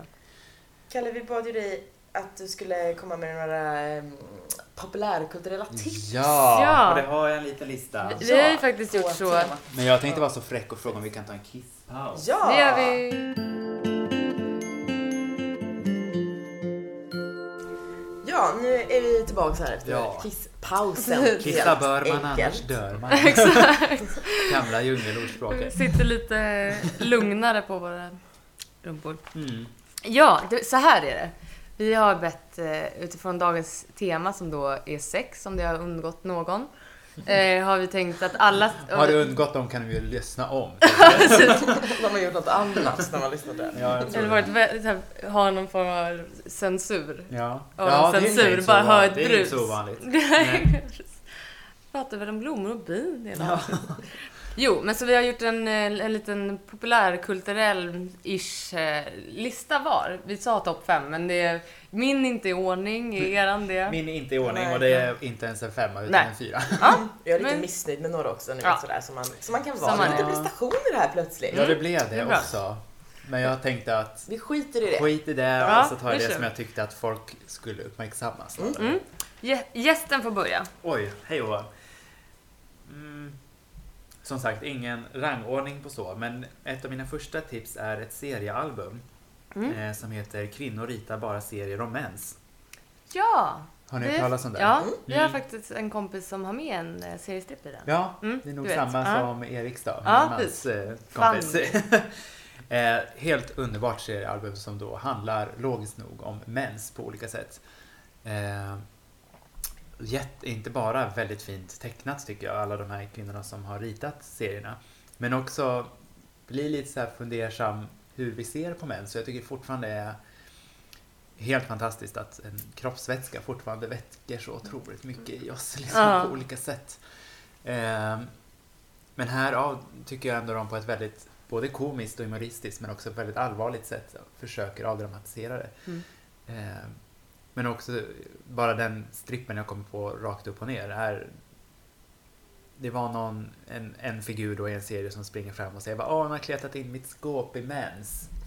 och så säger personen som då lyssnar till det här, Ja. säger, ja men hon gör ju det bara för att hon tycker om dig. att, liksom, att de blir i likhet med det här att killar Ja. som drar tjejer i håret till exempel Ja. som små. Att, nej, han gör det bara för att han tycker om dig. Precis. Ja, det var roligt. Och det, nej, den, det albumet tycker jag absolut alla ska titta i. Mm. På ett eller annat. Roligt. Eh, det, det, det här blir ju två tips i ett i och för sig, men den seriealbumet, idén till seriealbumet var ju också utifrån Liv Strömquists sommarprat 2013. Eh, som handlade just om mens hela programmet. Mm. Vilket i och för sig blir, då kanske blir en topp fem tips. Ja, då, för jag tycker absolut Liv Strömquists sommarprat från 2013 ska man lyssna på. Det ska alla Mm. lyssna på. Ska jag köra min lista Ja. eller? Mm. Jag tycker det. När vi ändå är inne på radiotips och sådär så är en tips en P3-dokumentär som sändes för, ja det är jättelänge sedan, 2009, 22, 22 mars. Som heter Ockupationen av Socialstyrelsen. Ja, den är jättebra. Den är jätte, jättebra. Mm. Eh, den handlar inte om sex på det sättet, men det handlar ju liksom om hur homosexualitet tidigare klassades som en mental rubbning. Ja, det här är på 70-talet va? Ja, 79 så 79, gjorde de den ja. här eh, ockupationen. Det var 50-tal aktivister som satte sig utanför Socialstyrelsen just för att säga att nej men hörni, ska vi inte tänka om lite? Aha. Och det var ju faktiskt en person som fick sjukpenning för att de kände sig lite homosexuella. vilket lite är väldigt sjuk. komiskt i dagens mått. Ja, men de ringde väl och sjuk, sjukanmälde sig. Jag är lite... Jag är lite... Jag känner mig lite bögig idag så jag stannar hemma. Det är så himla roligt Det är väldigt komiskt. bara. Ja. Eh, Men det Smart. väckte ju också en massa Ja. grejer och det ledde ju till att homosexualitet sen faktiskt togs bort eh, Mm. som just mental rubbning. 79. Eller var inte det Eh, 77? Jag tror det var Nej, det är tidigare. efter 79 då, Ja, det efter är de gjorde det. den här ockupationen. Och det gick ju ganska snabbt sen just för att man Mm. märkte vilken stor ilska det ja, skapade. Och hur var bisarrt det det inte är. 79 det ändrades också? Att Jo, det var väldigt 17 snabbt. Det är ju ett av de här förslagen, som, om jag minns saken rätt, men nu med en liten Ja. parentes. Jag tror det är ett av de förslagen inom den här världen som har gått snabbast igenom. Mm. Mm. Just för att man, jag tror Men- att man fattade på någon plan, vad fan sysslar vi med? Ja. Eller Precis, vill jag och tro också, i alla fall. Ja precis, för det kan ju, snar, det kan ju lika gärna ha varit att så här, fattade vilken ekonomisk förlust det kunde bli. ja, om alla man kunde- homosexuella personer ringer och sjukskriver sig. Precis, och All arbetskraft vara... Ja. försvinner. Ja. Men ändå, det, den är väldigt bra. Men det är väldigt spännande när man Mm. läser saker från innan 79 då. Man likställer homosexualitet med schizofreni och liksom social fobi och massa konstigheter. Så Mm. det, Mm. när man idag då, vi har ju kommit jättelångt, vi har fortfarande jättelångt långt kvar att gå i den här Mm. frågan, men eh, läser man texter då så märker man ju hur, vilket perspektiv man Mm. faktiskt hade. Mm. Så det är ett tips i alla fall. Mm. Peter Dokumentär och många andra sexualrelaterade dokumentärer som är jättebra. Ja. Eh, sen också ett väldigt konkret tips eh, är också ett tv-avsnitt ifrån eh, tv-programmet Kobra som går i SVT. Just det. Eh, som, eh, det här programmet som jag ska tipsa om finns kvar till eh, mitten av januari 2015 om jag minns rätt. Som heter Transrevolutionen är här. Där de speglar hur transpersoners representation i populärkulturen ser ut. Eh, vilket är tyvärr ganska bristfällig. Men nu Mm. med tv-serien Orange is the new black till exempel. Där man har en transperson som spelar.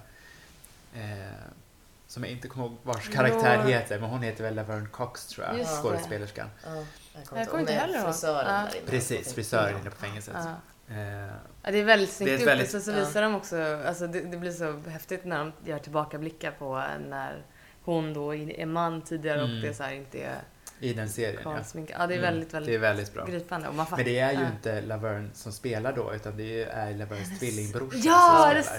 Ja. Okej. Ja. Vilket Det hade ju varit det har jag väldigt varit- men- svårt att göra. Nej, för jag tänkte så här, men gud vad bra de har sminkat till henne. Jaha, Ja. till en man då? Ja, precis. Mm. Nej. Jaha, är två olika okej. personer. Åh, vad intressant. Vad intressant. Det visste inte jag. Men det är ett avsnitt som är väldigt, väldigt bra tycker jag. Ja. Men Och väldigt talande hur vi ser på det. Alltså det är ju så Mm. himla bra Ja. för de som har gjort den. Men det är ju också en kritik som transrörelsen Ja. har gjort är ju att många transpersoner i populärkulturen spelas av cis-personer Mm. som klär ut sig. Ja. Vilket man känner då blir någon typ av cirkus liksom. Mm. Där man, som också tar upp i det här Kobra-avsnittet, hur Mm. man exotifierar transpersoner, vilket inte är jättebra. Nej. Eller det är ju bra på ett sätt att man tar upp frågan, men det är inte bra Mm. att man exotifierar och gör lite cirkusaktigt av det hela. Eh, Nej men och, och att man då eh, liksom missar målet känns också som också. För att, Lite då, så. för att då blir det som att, ja men att det är en, det handlar om att man vill klä ut sig i kvinnokläder eller Mm. motsvarande Mm. mm. normalt eller manliga kläder så här, som att det är en, som att det är en, att det är just det här att det är sminket eller att det är håret eller att det är de yttre attributen som det Ja. handlar om fast det inte alls Nej, är det det handlar om. och det handlar ju ofta, jag tror inte det handlar om en ovilja att särbehandla så, utan jag tror det handlar om okunskap Mm. om vad trans innebär. Mm. Eh, Men det Ja, finns, det är ju många trans, det finns ju många transskådisar Mm. som är transpersoner i verkliga Mm. livet, så varför inte anställa dem och jobba Mm. Det finns ju en serie, för att jag bryter in, men som är ganska bra och underhållande, men som verkligen, och den tar de faktiskt upp i det där också. transparent. Mm. Transparent. Ja, Mm. precis. Men den, och den är ju alltså verkligen som de säger där, karikatyren av Mm. en man som en kvinna. Men jag tycker Mm. den, det finns ändå bra grejer i den serien. Jag har inte sett den. Att det är, Nej, jag har inte sett den, jag har hört talas om den. Mm, på jag sett den. Men den är, på vissa sätt är den ganska, väldigt stereotyp. eh, Så det, det är också ett, eh, en kvinna som eh, har familj med man och barn. Mm. Som tidigare haft en relation med en kvinna. Mm. Som träffar henne igen. Mm. Och där tycker jag ändå, det är klart på något vis så är det så här, ja den ena är lite manligare, den andra, alltså utifrån vad vi generaliserar då som vi inte ska göra, Ja. men liksom att någon som är man. Men, men jag tycker ändå att det finns något, det, det är väldigt mycket i den, den handlar om, gud nu börjar prata om den, jag ska inte prata om den, men det, Det kan vara ett tips ändå. ja, ja men faktiskt, jag har faktiskt skrivit upp den för att jag tycker att den är bra, men man får ha det i åtanke att så här, för då är det pappan i, det är en, det är en pappa Mm. som är liksom i 60-årsåldern och hans tre eh, vuxna barn. Mm. Och så finns det en mamma, men de är separerade sedan Mm. långt tillbaks. Eh, och han är den som eh, kommer ut med att han är en transparent. Ja, jag fattar din ordvits. Ja. Och ehm, han är då verkligen det har inte jag man, fattat. Nej, jag, jag, det slog mig nu också. man i klänning Ja. liksom. Ja, Mm. Ehm, och så är det hans tre barn då. Den ena är hon som lämnar sin... fast han är ju då inte en man i klänning utan är en kvinna i Precis. klänning. Ja, sen är Mm. han det. Ja. Men i... Alltså, ja. Okej. Han, han, det första avsnittet så avslöjar han det här då. Mhm. Men det har varit så länge liksom, men han har, Mm. han har dolt det. Inte vågat leva ut det. Ja. Mm. Eller hon Vilket är- har inte vet, visat det. Men, Mm. men och det, och, och så det finns tre barn då, och de har liksom lite olika, man märker att de ändå försökt tänka ganska genus. Den, äl- Mm. den äldsta är hon som, har- som har en man och som börjar så här, åh vill jag vara med min gamla tjej istället typ. Mm. Och eh, mittenkillen han har lite så här, ehm, han har väldigt mycket sex Mm. med tjejer, Mm. men han blir kär i dem. Alltså han är lite som man ibland pratar om att tjejer brukar vara, liksom att vi, alltså nu, nu fördom, pratar jag om fördomar. Ja. Att man så här, åh men blir kära direkt och att man typ, Mm. vilket Så- vi har pratat om, att man är så Mm. rädd att man vågar typ inte visa för att man tror, men gud, de tror väl inte att jag, att jag liksom vill bli ihop med den här för att vi har gått på dejt. Mm. Mm. Men Eller han typ är för att sån. vi är... Ja. Mm. Han är sån utan att vara en karikatyr. Ja. Liksom. Så är Mm. han sån. Och så finns det en yngsta tjej som är eh, hon liksom framstår då som manlig lite, Mm. men hon är inte, hon älskar typ riktigt manliga män Mm. och sådär. Och det är lite andra transsexuella personer som inte är de här man i klänning också Mm. med. Ehm, ja, och det, och det, men det som jag tycker är fint i den är att det finns som en, så här, en acceptans liksom en gång. Att han, han är, pappan kommer ut med det här och visar, går runt i klänning och sådär. Eller hon då. Men han, det är liksom det är lite där. Han är, det är det som är bristen i den kanske, att det vacklar lite. Är han en man eller är han en kvinna? I, Eh, manus, I manuset eller i uppfattningen tror du? För jag tänker det speglar Ja. också väldigt Mm. mycket Verkligheten. För- bemötandet i Ja, verkligheten. så här, exakt. bara, "Ja, han, hon, den. Mm, ja, Så det att inte så osäker. Ja, nej, svartvitt. Kom Ja, igen nu. Den Alltså, där, äh, liksom. Och att bara för att det, bara för att det är, ibland så kanske det här behövs också något som så här, Mm. är, är det den karikatyren av vad en transperson är? För att det, det finns ju det också. Det Mm. finns ju eh, den som har gått och, och dolt det här i hela sitt liv Mm. och som sen bara som kommer ut och som då utifrån någon som tittar är en man i, i klänning liksom. Ehm, ja, jag känner att jag har tappat tråden här nu. Men eh, den är, de, det, det är i alla fall fint hur det blir en, eh, eller fint, men att det är en acceptans med en gång. Mm. Liksom. Mm, mm. Och eh, den vis, det är liksom inte det som är det stora, det är inte det som är allas eh, det, det kretsar inte bara kring att han är en transperson sen, utan, eller hon då. Mm. Utan sen är han MAPA, som de kallar honom, Mm. för barnen Ja. så här, för de blir lite förvirrade. För barnen skiter ju i det med en gång. Mm. Det är också intressant. Mm. Ja. Mm. Det finns bra saker och dåliga saker med. Precis. Och när vi var ändå inne på det här med kön och så, så kan vi komma in på mitt... Ja, nu blev det ju femte som jag tipsade Just det. två i en här då. Eh, Det är romanen som heter Middlesex, som är Mm. skriven av, och nu får vi se om jag kan uttala Mm. personens efternamn rätt då. Han heter Jeffrey Eugenides någonting. Ja. Vi Men ni- upp det på bloggen. Ja, jättebra.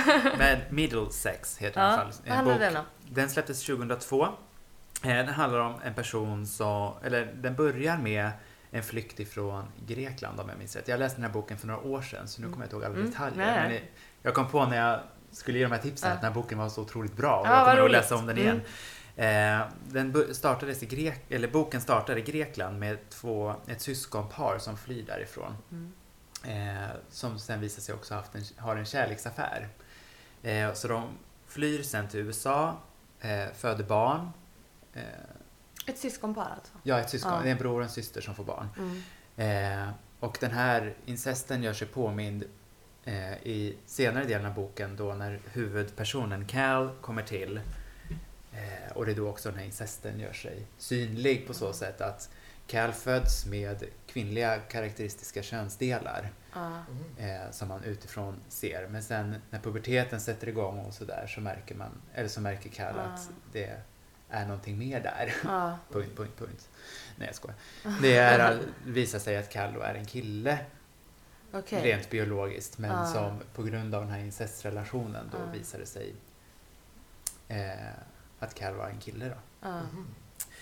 Så berättelsen följer Cal hur han då sen i puberteten och i tonåren vis, identifierar sig också som en man. Mm.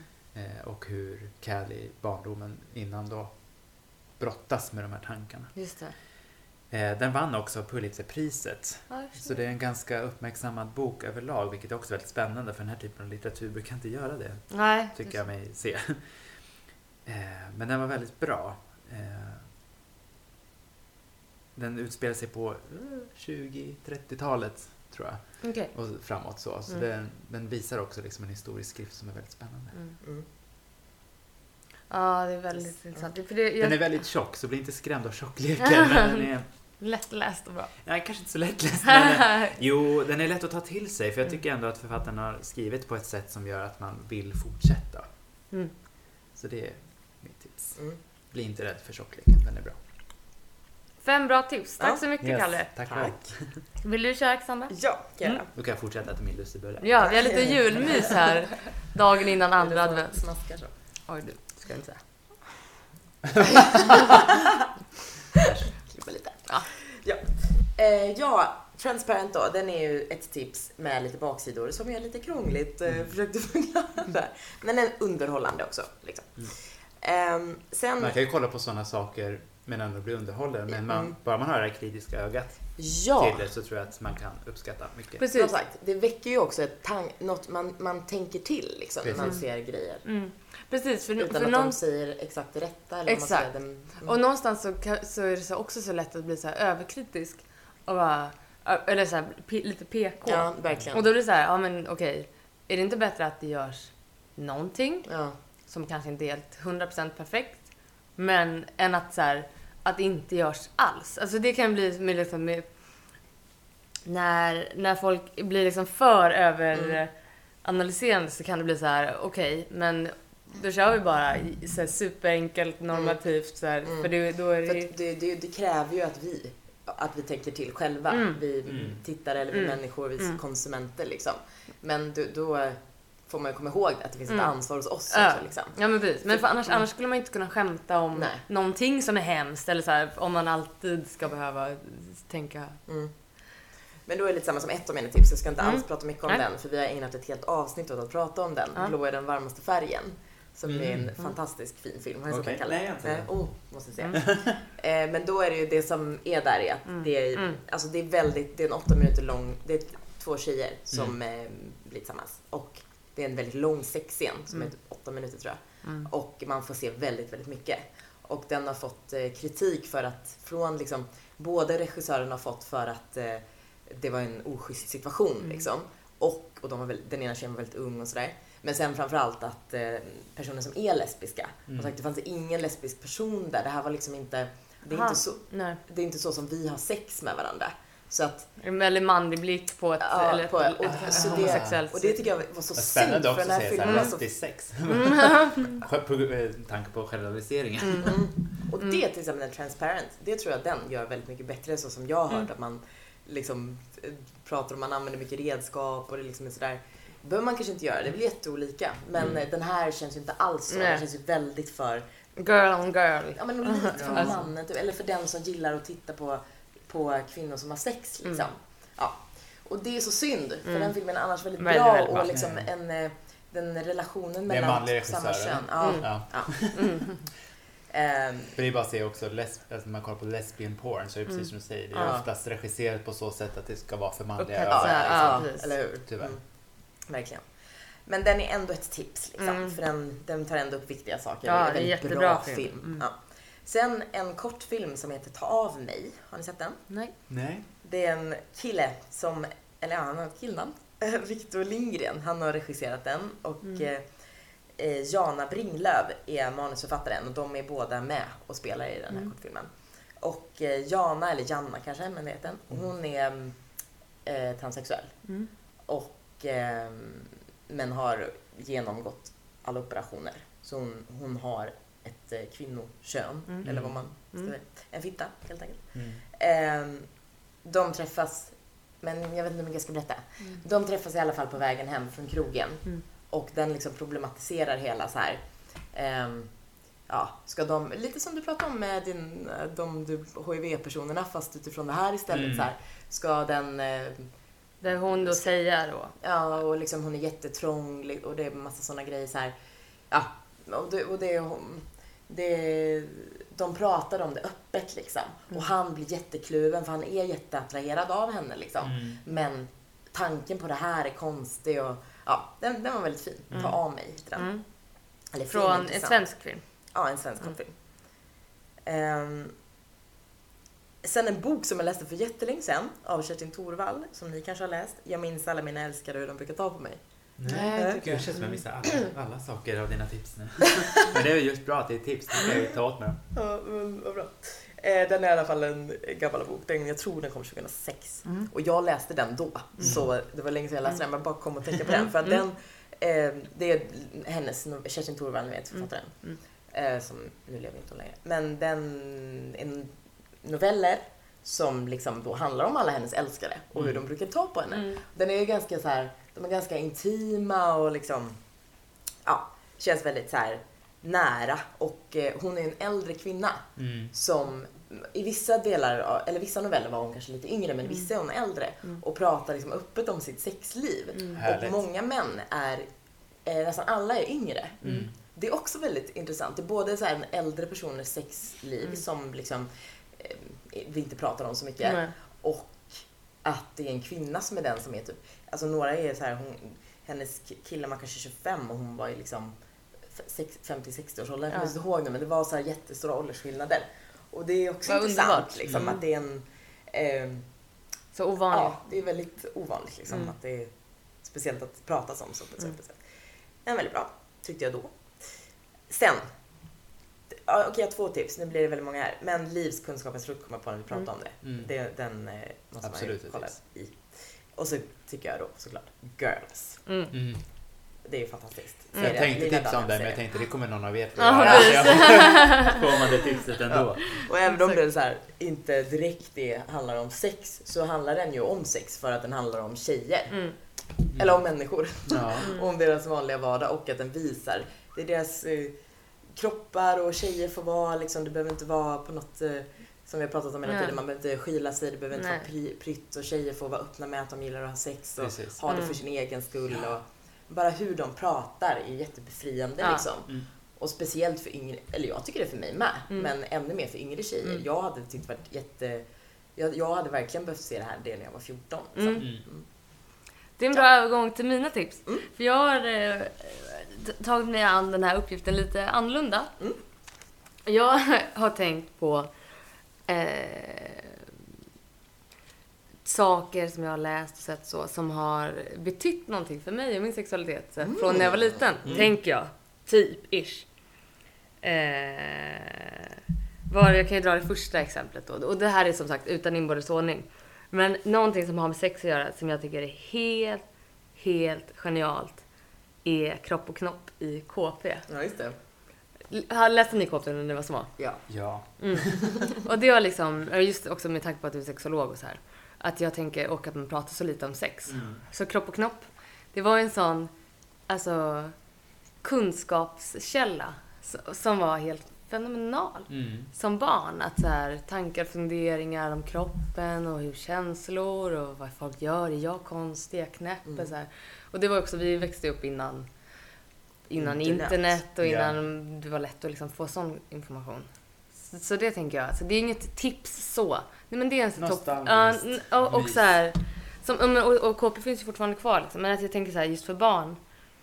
Eh, vilken viktig roll sånt har och så här, liksom viktigt att, att man vågar prata om Mm. sex och sexualitet. För det sätter ju liksom, det sätter igång tidigt. Det Mm. sätter igång långt innan puberteten som jag minns. Alltså nyfikenhet och allt. Ja, alltså man är ju väldigt i regel rädd att prata om sex med barn för man tänker att man ska ska prata det utifrån ett vuxet perspektiv, vilket man absolut inte ska göra. Nej. Det handlar ju jättemycket om det som jag, om jag minns knopp och knopp rätt, Mm. kropp och knopp, Mm.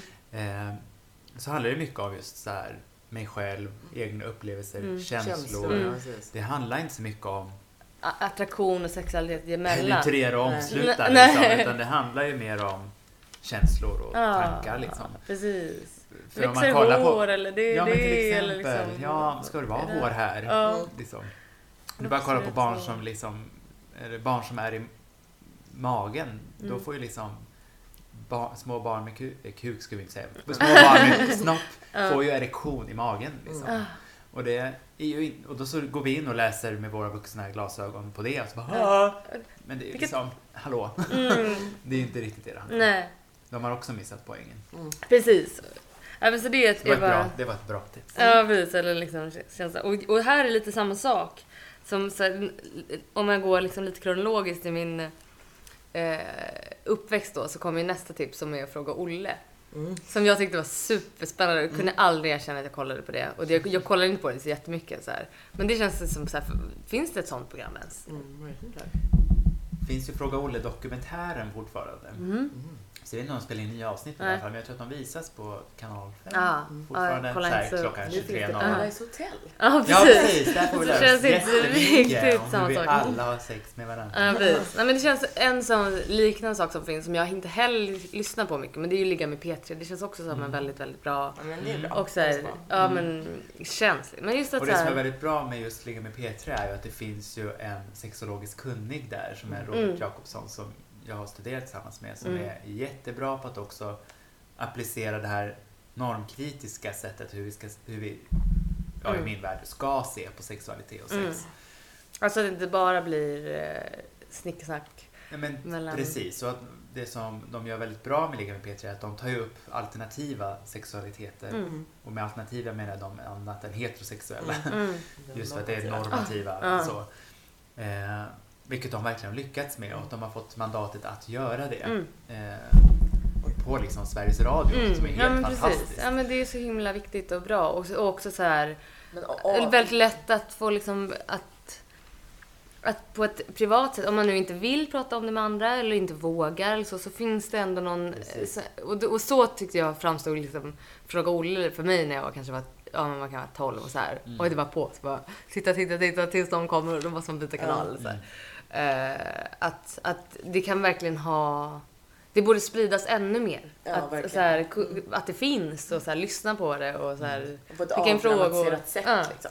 Mm. Att de, det är kul. Mm. Så här. Mm. Mm. Exakt. Eh, sen så har jag en annan sak som jag kanske såg i gymnasiet tror jag. Och det har lite med hiv-temat. Eh, det är den här filmen Kids från 1995. Eh, har du sett den? Nej. Som- Vad har jag bott under en sten? Nej, men det är ju det som är roligt med tips. Och det är mer skräckblandad eh, upplevelse. Det, är en film av Larry Clark från 95 då som är skriven av honom och eh, Harmony Korine bland annat. Det är han som gjorde den här Spring Breakers också Mm. Ehm, och det handlar om, eh, det, det, han- det, den utspelar sig typ nog när, när den är, den utspelar sig nog ungefär eh, samt, alltså samtida som den är gjord, 95 eller kanske lite tidigare, för det, när liksom hiv börjar spridas Mm. i New York. Mm. Och är ett, ett eh, barngäng som är så här 12-13 år. Som lever ett, ett promiskuöst liv och liksom, eh, kanske lite eller kanske, ja men mellan, mellan typ 12 och 15 är de. Och eh, ja, de har mycket, mycket sex och på, ja den är så, jag såg den som sagt på gymnasiet och den typ, jag tror jag aldrig kommer se om den. Jag, jag kom på den nu för att jag pratade med en kompis om den i veckan. Mm. För att den är så fruktansvärt jobbig. Okej. Men ändå ett, ett, ett, ändå ett minne av liksom, sexualitet i ett populärkultursammanhang. Varför är den som- jobbig? För, för, för med att, nej, men för att det är f- folk i den. Alltså den är lite som en så här... Det är ett, ett, ett stort eh, kompisgäng och sen så eh, som, som typ lever med varandra men, men och så har de olika liksom de blandas på olika sätt Mm. och sen så visar det sig att eh, några av dem är eh, hiv-positiva. Aha.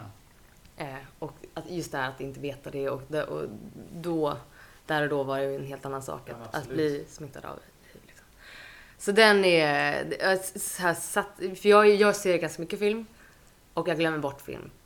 I typ så här, sekunder Stor- filmen är stor slut. konsument. Ja men precis. Och, och, jag, och så här, det är väldigt få filmer, en film som jag tycker är väldigt bra eh, har jag väldigt lätt för att glömma. Så jag kommer Mm. inte ihåg det. Mm. Men det där är en sån, så här, en sån filmupplevelse som så här, typ aldrig kommer släppa.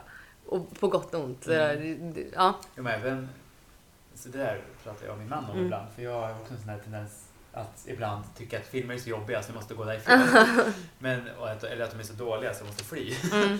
Men det, det är ju något som man verkligen har lärt mig att men den filmen är ju också bra på ett sätt. Mm. Och jag tänker också sådana som berör en så Mm. starkt att man typ avskyr Mm. filmen. Så Mm. har den filmen ändå fyllt ett syfte. Ja, verkligen. Och det tror jag Eh. verkligen att den här har gjort hos mig. Mm. Eh, sen har jag faktiskt ehm, samma som Cassandra, i blå är den varmaste färgen. Mm. se den. Den har vi pratat om i ett, ett av våra första avsnitt. Och även bara för att dra det här eh, Nymphomaniac, Mm. Lars von Triers film. Som handlar väldigt, väldigt, väldigt mycket om sex. Det handlar ju om en, eh, en kvinna då som är klassad som sex- sexmissbrukare fast hon, hon benämner sig själv som eh, nymfoman. Mm. Och det kan vi prata om ett helt poddavsnitt också. Ja, det kanske vi får återkomma till. om. Sex, Ja, verkligen. Sexmissbruk. Ska vi börja runda av? Ja, tror det. Mm. Vad kul det här har varit. Det har varit jättekul. Kalle tack så jättemycket Tack för att du har varit med. Ehm, jag tror att vi hoppar över programpunkten Kaskas tipsar. Vi har ju haft så många tips varit här ändå. Precis. Eh, ta, till nästa gång. Precis. Ja, typ. Tips. Ja, Ha det gott. hej då. Ha det gott. Hej då.